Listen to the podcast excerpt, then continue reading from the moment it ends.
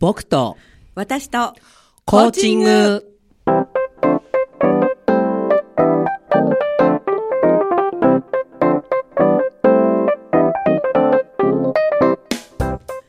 皆さんこんばんは。日本コーチ協会東北チャプター代表幹事で番組パーソナリティの笹崎久美子です日本コーチ協会東北チャプターのメンバーが仕事のこと趣味のことそしてコーチングとの関わりを週替わりでお届けする僕と私とコーチング。今日は第47回目の放送です。日本コーチ協会東北チャプターはコーチングを学び広めコーチ同士が交流し合う2位の団体です。詳しくは東北チャプターで検索してください。この番組は日本コーチ協会東北チャプターがお送りいたします。本当ですね。改めましてこんばんは。今日はね、うん。マンツーマンの放送になっちゃいましたね、はいなっちゃいましたね。なっちゃいましたね。はい、えー、本日は、えー、私とそれからはい、えー、高知協会東北チャプター事務局の佐藤義彦ですはい、ということで二人でひっそりと深くお送りしたいと思います はいよろしくおよろ願いしますしくお願いします。えー番組は本日も生放送です。仙台市太白区長町三丁目の FM 太白のスタジオからお届けしております。さっきはい。私のうん。息子があそうでしたね。スタジオにやってうんまいりまして、非常にびっくりしました。今歩いてるから多分ね聞けないと思うんだけど、うんそうね。木曜日かなと思ってうん。来たって言って、うん。私自分で全然気がつかなくって。うん。ミキサーの西山さんに息子さんじゃないですかって言われてね 気がついたんですけれどもあの長町に住んでるのであ通りすがり。そうなんですか。あと昨年はね、うん。ミキサーをやってくれたのでねそうですよね。うん。もううん。ちょっと買って知ったるって感じでねね。はい。入ってきたんだと思いますが、さて、はい。吉彦さん。はい。本日はなんと一発目で、うん。えー、FM 大白の多賀多賀さんじゃないや。加野さんから加野さんね。さんから質問があります、えー最初に、うん。えーコーチとしてやった行った仕事は何ですか？ということで、うん。はいコーチと言いながら実はコーチングより先にセミナーやったような記憶があるんだけどな私の中では。私たちねどっちかっていうと、コーチっていうよりは講師ですけどね。そうですね。ううんん。じゃあそのセミナーの一番最初は？何だったんだろうと思うと私あのマインドマップのインストラクターやってるからはい。コーチングよりも先にセミナーというよりもマインドマップをやったような気がする多分。なるほどね、うん。マインドマップを先に先に。やってましたよね、何回かね。そうそう何回かマインドマップやってましたからね、うんそれはまた自分で主催してっていうことですね。自分でそう主催して、はい。うんそうだねじゃあコーチングとしては？コーチングとしてってどうだろう？あんまり記憶がないな。記憶がないってことはそんなに印象深くないってこあと そうなんんですか？なるほど、うん。私はねうーん会社でずっとやっぱり、うん。あのインストラクター的な、うん。まあ、リーダー職だったんですけど、まあ、リーストラクターのようなことをやっていてその延長で、えー会社を辞めてもその仕事がし外部講師として仕事が来たのがなるほど。厳密に言えば、まあ、うん。一番最初ですよね、まあ、お金を得たっていうことでは。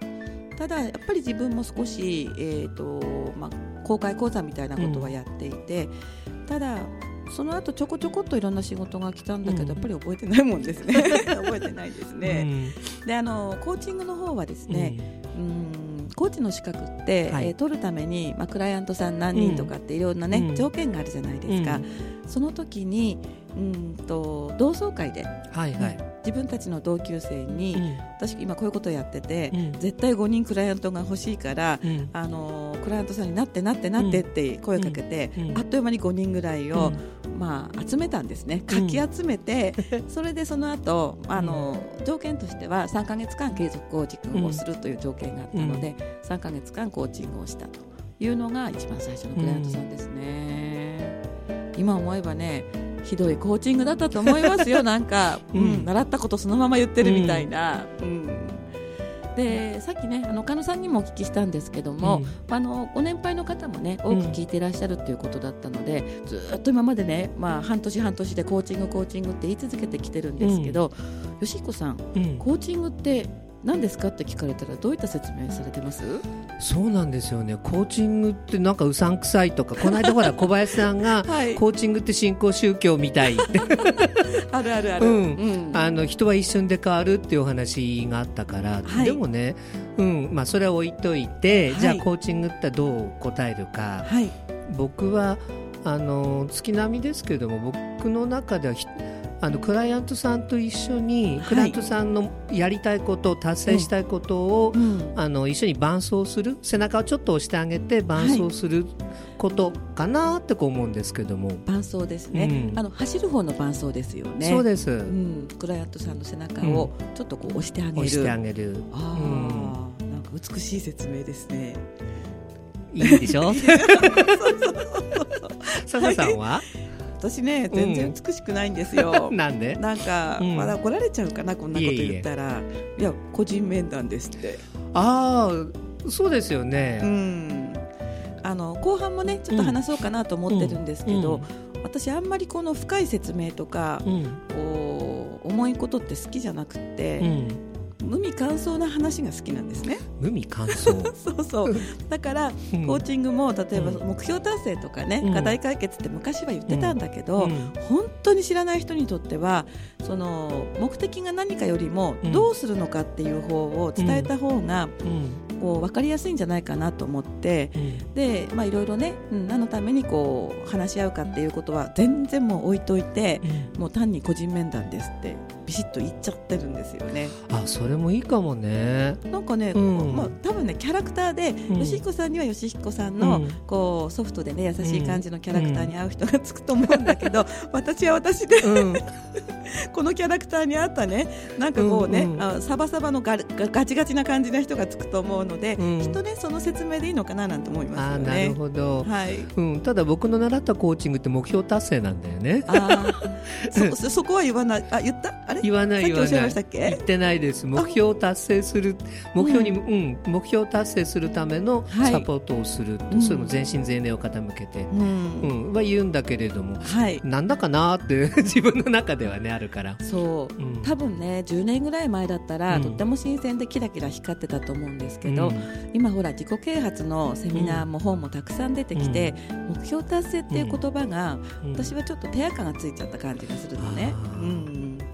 だからそれをあえて使いたくないなっていう気持ちもあるし、どうですか、うん、僕その前に目標とか、はい、生きる目的とかって、うんうん、そもそも論がおろそかになって目標だけがこう一人歩きしてるってものすごく疑問感じてたのね。あ生きるのと目標がまた別みたいな？別そうだし、なぜ仕事をするの、生きるため金稼ぐって何でもいいんですけどもね。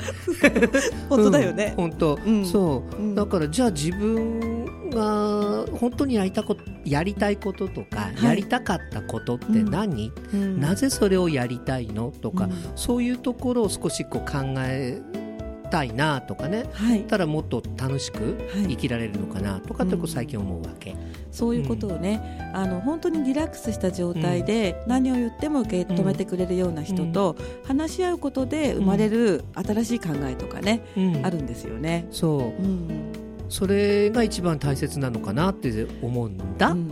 思うんだ,、うん、だそう。女の人なんかはほら特に喋ってるとアイデアって浮かびやすいじゃないですか。でもそれって男性も同じだと思うんだけど。本当ですか、うん、僕は話しながら、うん、ほら頭の中ぐるぐる回転させて。あと色ペンで絵描きながら。そう。そうそうそう マインドマップね、うん、はい、うん、そう。ただそうですね。もともと女の人はほらおしゃべりが好きなので、うん、どっちかっていうとね私もクライアントさんの中でも、うん、投げかけてポンと返ってくるのは女の人の方が多くって、うん、答えてくるまでの時間も割と短い人の方が多かったりするんですよね。男の人はやっぱり真剣に考えたりとか、ただその考えるプロセスっていうの、過程とか一生懸命こう頭の中をぐるぐる探しているところにまた何かのね発見とかアイデアがね、出てくるこう源になるんですよね。そう。それが出てきた時っ声に出した自分がびっくりするからね。びっくりしますよね、あとね反対に「えあんたそれだったのかい?」ってほらクライアントさんが、はい。うん、そこかいっていう答えが出てきた時もびっくりするんだよね。あるありますよ、うん、でコーチとしてはちょっとドキドキしちゃうのね。ちょっと想定外のことが出てくると、うん、あれちょっと思ってたのと違うとかって。そうあの僕の えー、っと師匠かな、はい、うん、うん。笑笑い話だよね。こう、えー、彼女が欲しいのが本当だったんだけど、僕はバイクが買いたい。なぜバイクが欲しい？バイクが目的じゃなかったのね、うん、のバイクを買うことによって彼女を得たいっていう、はい、あだから、うん、あの師匠の方にコーチングを受けたっていう場面で、うん、師匠があの過去、そういうことがあったってことご自身のねエピソードとしてお話をしていたときに、でそんなことがあるの？と思って聞いてて、はい、自分が実際その場で 当たった時にはびっくりしました。あそうなんだって。いう、うん。ね、今までいろんなことをこう引っ張りで話聞いてきて、はい、実は私やりたいのこれだこれなんですとかでポロッと出てくるんですよね、うん、出てきますね、うん、うん、私のクライアントさんもそういう方いらっしゃいましたね、ただそのじゃあコーチングって一体何を学んでいるのとか、お金も高いじゃないですか、資格取るのってね、はい、でももちろんマインドもそうだし、あと進め方とかでね、ちょっと質問を工夫するとね、意外なこう答えが出てきたりしますよね。そうなんですよね、だから何になりたいのとかいきなり聞いても出てこない人とかたくさんいるんだけど、大成功して10年後に全てうまくいってるとしたら今あなたは何してますかとかって聞いてみると、そこで語り始めることが実は夢だったりとかね、そういういろんなこうケースバイケースのお話の仕方なんかをね私どもは学んでいるわけですよね。実際ね、クライアントさんなんかも通して。うん、うんまあ、そういうことをお話をしながら気づいていくのがコーチングですよっていうところなんですけど、うん、イメージ合ってますか？そうですね、はい、だからほらあの番組始まる前に、ええ、クライアントさんのお話っていうのは本当に表面に出た一部であって、はい、その下にいっぱいこうある、うん、氷山の下に隠れている、うん、それをこう引っ張り出すっていう作業の中から出てくるだろうなと思うんですけども。そうですよね、ちょっとした言葉を捕まえたりとかね、まあ、キャッチしたり、表情を読み取ったり。そうそうそう、表情とかもすごい大事ですよね。そう言葉のと声のトーンか。声のトーンと表情と、はい、うん、でもほら言ってる言葉と、はい、私好きですと言っときながらそこ向いてる。極端な話をすればね。無理やりほら、好き好きにしたいとかっていうのがこう出てたり、うん。うん、だから人から話聞くとあの人こうなんだよねって言われても、その時の表情とか声のトーンとか分かんないと 本当にそうなのかなってこうクエスチョンマークついちゃう時もあるんだ。ありますよね。あと本当にその通りだと思うし短い言葉でも、うん、その人の本音ってほら出る時があるじゃない？ありますね、うん、私あのある人に、今差し当たって温泉に行きたいっておっしゃっているのを聞いて、うん、じゃあどこに行きたいですかって聞いたんですよ、うん、そうすると、まあ、今からだと雪がないとこですかねって言ったんですよ。今から？そう、うん、でもほら温泉っていろんな考え方があって、お金を貯めて遠くのね、別府温泉に行くとか、はい、あるいはこの辺の極楽湯はちょっと違うんだけれどもね、ね、に行くとかいろんな選択肢がある中で、今からだとっていうことは結構すぐ行きたいなと。あそうだよね、うん、あとご本人が思うイメージは割と近場で、まずはゆっくりしたいとか、そういうメッセージがね言葉の裏にこもっているなと思って、で今からだとって今おっしゃいましたよねって言って。ということは来年じゃないよねって2年後でもないですよね、うん、今すぐ行きたいんですね、うん、みたいな、うん、でそこからまた深まっていく話ってありますよね。今からだとっていいよねでもね。そうそうそう。しかも今からだと雪がないっていうことは多分車で行こうと思ってるんですよ。あなるほどね、うん、うん、車の人はね積雪気になりますからね。そうですよね、うん、雪を気にするから、まあ、県境は越えるかなみたいな、本当に今みたいにね、今からだって雪がないところっていうだけで、高知側の想像もすごい膨らむんですよね。うん。でそういうところをかき分けていくと、まあ、その人の本音が見えたりとか、まあ、その辺がね面白いかなと思います。はい、はい、じゃあえー、後半はねまたちょっとあるテーマがあります。けどお楽しみに。お楽しみに。その前に曲いってみましょうか。そうですね。はい今日は懐かしい曲をお送りします。本当ははこちらじゃなかったんです、ね、そうガンダーラだったんでしょ？私がガンダーラって言ったら。そしたら景気悪いからやめとこうみたいな。すみません。いえいえガンダーラを聞きたかった皆さんごめんなさい。今日はこちらです。五醍醐のモンキーマジックはいお送りした曲は五醍醐でモンキーマジックでした。はい。懐かしいですね。はい。えー、っと例によって視聴者さんの方から。はい。はい、はい、えー、っとですね、いつもあの星名理恵さん、星名さんね、うん、インフルエンザかかっちゃったんだって、ちょっと大変そうだったんだけど、やっと、うん、体調回復したっていうふうにメール入ってます。ただ、多賀城なんで。電波入らない。うん、かわいそう。お大事に、星野さん、お大事に。それから、ゆきおくん、そう、やりたいことで収入があると最高だって、そうですよね。ありがとう。ね、ありがとうございます。ありがとうございます。それから、ドラ息子さんそう何のために仕事をするかそれは当然食べるためだけれども、社会に一員として責任を果たす。で皆さん相手が喜ぶことをする。で結果的に自分も良くなる。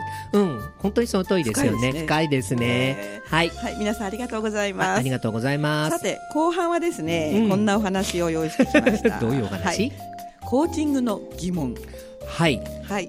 でただの疑問じゃないんですよね、うん、ちょっとネガティブな疑問に答えようかなみたいなそういうところなんですけど、コーチって怪しいよね。っていうところ、ね、そうそう。さっきねコーチングうんったらそうコーチング怪しいとかね、はい、っていうのは結構ネットでこう出てくるんですね。出てきますよね、私もうさんくさいと思いましたもん、うん、そうだよね。はい、うん、まずそうあのー、答えはクライアントさんお客さんの中にある、はい、うん、だからコーチは質問するだけで私は答えは知らない。バカ野郎って私は思うんですけど。え答えは知らないでダメなの？あの答えがあの僕のね師匠、はい、あのコーチングの師匠はこう言ってるんですよ。はい答えは確かにクライアントさんにあるんだけれども、はい、自分が知っていることであれば、はい、クライアントさんのためになることであったら何でもするべきだ、だから、えー、取り得る選択肢を増やす意味で答えは知ってるんであれば、当然教えてあげたっていいんじゃない？って。うん、幅は広げてもいいですよね、うん、あの最初のうちって、コーチングは質問して答えて質問して答えてっていう手法を、学んじゃうと、うん、なんか質問しなきゃだめって思っちゃうんですけれども、うん、必ずしもそんなことないですよね。よね。うん、そうだからどんなこと聞いてほしいってサさんの言葉じゃないけど あれって結構いいよね。そうですよね、あとなんか私嫌いな質問があって、うん、5年後はどうなっていたいですかもう大嫌い。あ僕ももう最近ね10年後10年後じゃ年考えるようになってその質問パスその質問パスってね、なんかねあんまりされたくないし私コーチングでちょっと腹が立ったことがありまして、自分がコーチングやっていながらなんですけれども、はい、ある勉強会で、うん、あなたはコーチングをなんでやってるんですかって聞かれたんですよ。はい、で突き詰めて言えばお金のためなんで、うん、お金のためですって言ったんですよ。いいすあそう思います、うん、あなんか嬉しいな、うん、だってねあの別にそのお金儲けとかいう意味ではなくて、うん、えー、仕事として選ぶっていう意味ですよね、はい、うん、仕事としてそれをなりわいとして収入を得て暮らしていきたいなと思ったっていうことなんですけども、まあ、それをきゅっと私ほら深いのあんまり好きじゃないから、うん、それはお金のためですよって言ったら、うん、なんかその時のコーチ役の人が納得しなくって。うん、もっと他にあるでしょうって言われたのね、うん、でも私その時やっぱりこれで身を立てたいみたいなことを思ってたから、うん、うん、いや別にって言ったら、もっと他にあるとかじゃその結果としてどうなりたいのってまた聞かれて、うん、で老後とか、うん、あと、まあ、家族がみんなで幸せにとか言ったんだけれども、うん、なんかねその時そのコーチ役っていうかコーチが納得しなかったんですよ。うん、それってコーチが答え持ってどうすんじゃ 本当ですよね。でも私がねクライアントがお金って言ってるのに、うん、なんであなたは納得しないのとか思って、うん、きっとねコーチ側はもっとこう人生のね深みに触るような、奥深いような気づきとかね目覚めとかね、を求めたと思うんですけれども、必ずしもそれがなきゃだめってこともなくって、うん。私がお金って言ったらあなるほどねって私はやっぱり言ってほしかったなってちょっと思うんですよね。そうですよね、勉強会も行かないと思ったら わがままだから。いえいえ。だって本当は、はい、あのコーチングの初めに今日何どんな結果得たい？とかさ、はい、いやでも私それも嫌い。あなん言わないでほしい。それはダメ？うんうん。あのね、うん、個個人的にね、うん、うん、今日はどんな持ち帰りをしたいですか、とかって言われると、うん、なんかすごい嫌な感じするの。あでもね、うん。そその時に僕はそうじゃなくて、今日はとにかく話聞いてほしいのとか、はい、あのでクライアントさんの立場だったら僕それ言いたいな。本当、うん、私やだ言われたくない。あだっていうのはだから、今日話聞いてってとか、はい、今日持ち帰らなくたっていいって言われたらじゃあやそれでやろうか。あそうだね、うん、そういう意味、うん、その回答はいつもラジオで喋ってる、うん、吉彦さんのキャラクターそのものですごいいいと思います。なんかをねこう深いものを求めたりでされたいっていうところがね、うん、なんか見えるとね私天の弱だからね プーンと思ってね、うん、うん、実はテキストもらいに来たんだよ とか言いたくなっちゃうんですよね、うん、意地悪ね。まあそんなところでちょっと怪しいって言われてるところもあるんだけど、でもそんなもんでもないですよね実際入ってみるとね。そう決してそうじゃないんですけれども、ただうんなん僕の知り合いなんかも僕はコーチなんで、コーチの悪口は言わないんだけど、はい、例えばセラピストとかカウンセラーってそんなによくないよねってそれ現外にはコーチもそうなんだろうな言われてる感じが、うん、する、うん。だからどっかで何かあるのかなっていう、うん、僕はもう一言で言うと勉強不足じゃと思わず叫びたい今日このあ恐れ入りました。はあお代官様みたいな感じですよね。ね、うんだって本当にクライアントさんのためにと思うんであれば、自分もやっぱ切磋琢磨しないといけないんだろうし、そうだね、とクライアントの側から言うと、うん、変な価値観をやっぱり認めてほしいと思いますね。変な価値観？そうそうそうそう。さっきのお金みたいなのもそうなんだけれども、うん、必ずしも人として正しい答えをしなくてもね、うん、うん、やめたいからやめますとかね、目標をうんと立てても、3日経ったらやっぱりやめたとかっていうのも私なので あやめました。そうなのって言ってほしいんだけどね、うんうん、そうだね。だから、この間僕もう一つ NLP ならあの神経言語プログラミング、師匠同じなんですけども、コーチングの師匠と、はい。うん、それって人間だから。そうだよね。そこですよね、うん、だから。できない時もあるし。できる時もあるし、火事場のバカ力の時もあるし、逆の時もある。そう。そこを全部まとめてがっちり受け止めるのが本当のコーチかなってやっぱり思うんですよね、うん、それは大きかったな人間だからって言われたらスッと、えー、素敵な答えじゃない。みんな人間だもんね、うん、少なくても猿ではないね。そう。で神様じゃないってことを県外に言ってるんですよ。スーパースターじゃないよってことを県外に言ってて、うん、だからみんな自分を好きになる資格があるし人からやっぱり愛され尊重されるべきだなっていうところにもつながるんですよね。つながっていくのだから人は幸せになるために生まれてきたんだよって、でちょっと人のために役立つためにも、うん、生まれてきたんだよってことが分かると多分ニコって笑って仕事でも生活でもできるのかなと思う。そうですね、うん、実際は社会とつながってるわけだしね。何か、うん、何かを通して社会に必ず貢献してるわけなので、うん、その筋道を実はここれがこうなってこうなってっていうふうなところが見えたら、きっとね仕事なんかにももっと生きがいがね、出てくるのかもしれないですよね。そうですねいい感じでこうまとまってきたんですけれども、はい、はい、今日吉彦さん告知を一つお持ちいただいたということなんですけれども、じゃ先にそちらの紹介をそうですね。はい、あのー、私の知り合いでセンセミの、はい、白川香織さん。仙台セミナー、ね。うん、そうですね、はい、田中克重さんという方が「成功のバイオリズム超進化論」という本を出版なさったみたいな。んですね、はい、でその出版記念の講演会仙台が初っ端だそうです。あここから始まるんだ。ここから始まるんだって、えー、そう超進化論っていう。超進化論ですね、うん、そう。超進化論。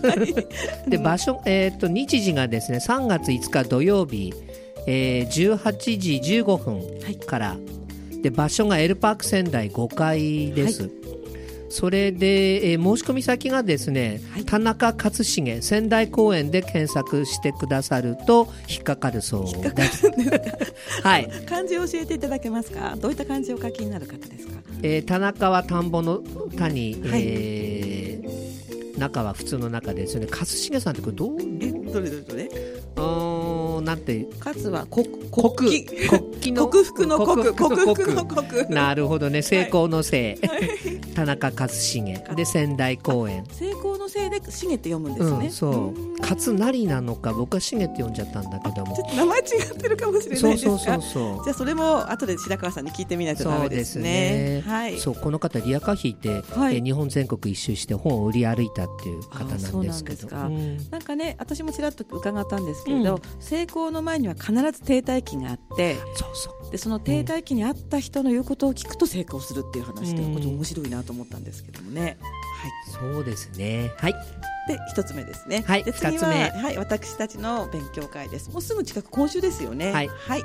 えー、日本コーチ協会東北チャプター主催の勉強会のお知らせです、えー、高知協会では定例勉強会といたしまして、えー、今月のテーマはアドラー心理学ですねそうですはいタイトルはアドラー心理学流コーチング形状と共感もう一回言います、うん、アドラー心理学流コーチング形状と共感ですねはい、はい、えー、講師はですね私たちの会員の二瓶聡子さんということです、はいえー、日にちですね、えー、日にちが2月20日土曜日。2月20日土曜日。時間は午後ですね、はい、えー、午後1時半から4時半まで。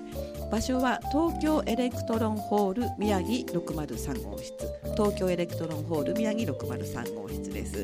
一般の方は参加費が2000円となっておりますえー、こちらも東北チャプターで検索すると、ね、多分出てきますね。はい、東北は漢字。チャプターはカタカナです、はい、よく聞かれるんですよ。チャプターって何ですかとか。あ、うん、なんか中華料理の名前ですか？みたいなね。いいね。何と間違えてるのかわかんないんですけど、うん。はい。あの小説のね第一章、はい、第二章の章。そうですね、うん、男の人だとあきらさんっていう名前の方もいらっしゃるけど、章、はい、っていうことでよくその支部っていう意味でよく使うみたいなんですよね。はい、ということで、えー、もうすぐなんですけれどもぜひ皆さん私たちと一緒に勉強しませんか？ですね。そうですお誘いです。はいということでエンディングになってますけれども今日二人でお話できて、うんか結構深かったですね。深かったですね。うんもうあんまりねこのいつも賑やかでね ガヤガヤと大体4人ぐらいでお話しするんですけれどもね。うんでね、でも来週はまた賑やかになりますよ。はい、はい、来週はですね、えー、前回も出てくださった今野ひろ子さん山形の今野ひろ子さんですね。はい、自称でいいんでしょうか？おばちゃん天使。おばちゃん天使おばちゃん天使でエンパワーメントの、はい、活動をなさっている方今野ひろ子さんがゲストです。えパーソナリティは今度は田渋さんですね、はい、田渋敦さんがメインということでお届けしますはいいかがでしたでしょうか？お送りした僕と私とコーチング。本日は、えー、私の向かいに座っているのはどうぞ。はい、えー、チャプター事務局の佐藤義彦です。はいでパーソナリティは代表幹事の笹崎久美子でした、はい、この後20時からはねんねバーの昔話です。引き続き FM 大白の番組でお楽しみください。